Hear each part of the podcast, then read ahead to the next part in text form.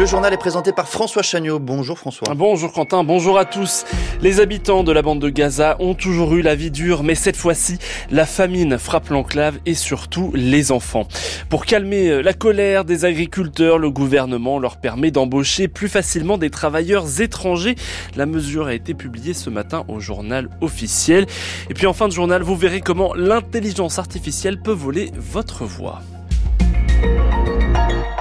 Il faut une enquête et un cessez-le-feu durable après le massacre d'une foule d'affamés dans le nord de la bande de Gaza jeudi. C'est ce que réclame le ministre français des Affaires étrangères Stéphane Séjourné dans les colonnes du Monde ce matin.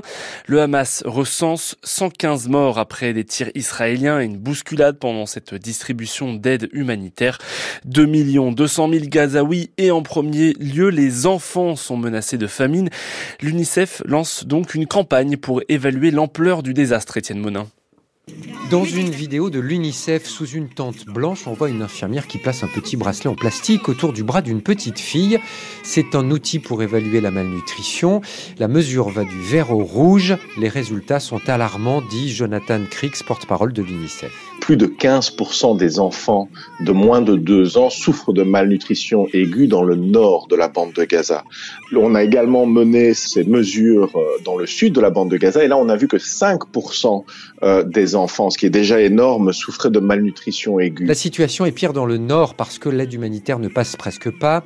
Dans cette partie de l'enclave, les enfants ont quand même à manger, mais leur régime ne permet pas d'échapper à la malnutrition. Notre inquiétude, c'est de voir hein, le, le, nombre d'enfants mal nourris dans la bande de Gaza augmenter et d'avoir des chiffres euh, d'enfants qui meurent de malnutrition, qui meurent de déshydratation. Une évaluation plus globale sur le niveau de la famine devrait être publiée ce mois-ci. Avant la guerre, les habitants de Gaza n'avaient jamais été confrontés à la malnutrition. Étienne Monin.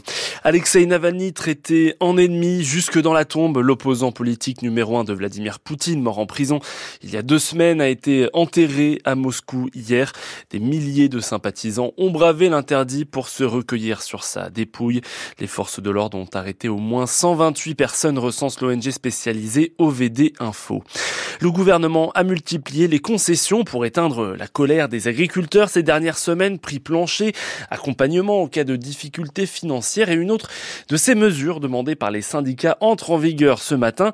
L'ensemble des métiers exercés par les salariés agricoles viennent d'être ajoutés à la liste des métiers en tension et cela facilite l'embauche des travailleurs venus des pays hors des frontières de l'Union européenne, Camille Magnard. Dans le détail, ce sont les métiers d'agriculteur, éleveur, maraîcher, horticulteur et viticulteur, arboriculteur qui sont classés comme métiers en tension. C'était une demande de longue date de la FNSEA pour faciliter l'embauche de main-d'œuvre agricole étrangère et le gouvernement y a donc accédé en urgence, malgré l'avis défavorable de quatre syndicats, CGT, CGC, CFTC et Force ouvrière, qui représentent 70% des salariés agricoles en France.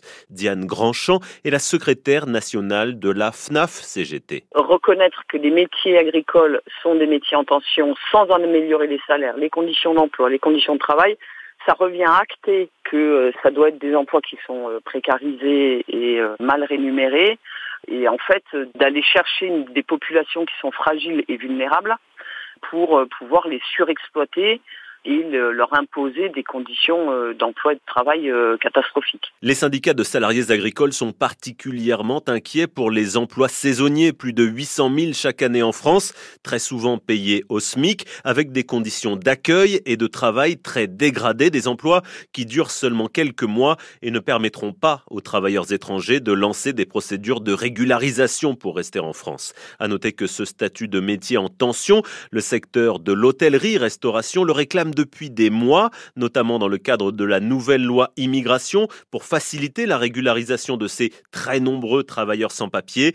Mais à la différence du secteur agricole, l'hôtellerie-restauration devra encore attendre une prochaine révision de la liste des métiers en tension. Le géant laitier Lactalis et ses fournisseurs trouvent un accord pour rehausser le prix du lait au premier trimestre.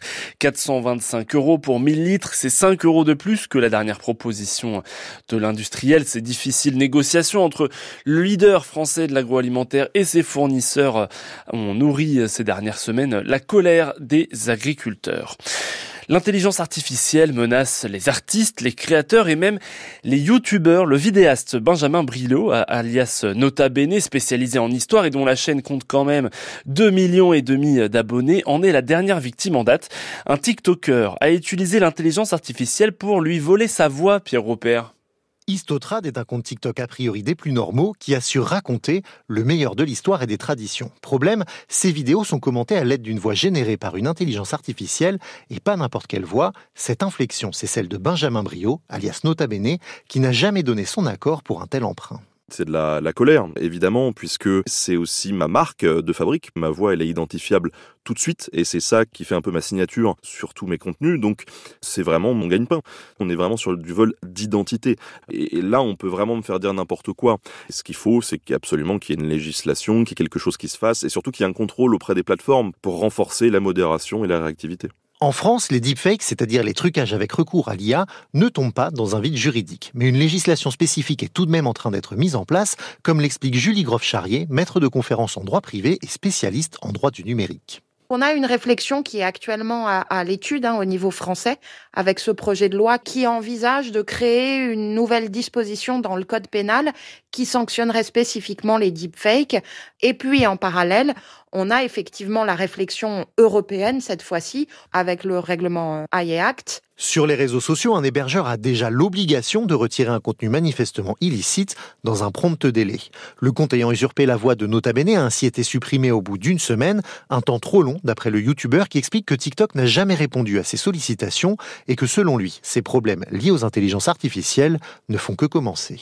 La météo, nuages et pluie toute la journée sur une large partie du pays. Le temps est un peu plus dégagé dans l'est et les Pyrénées orientales. Ce matin, il fait entre 6 et 12 degrés.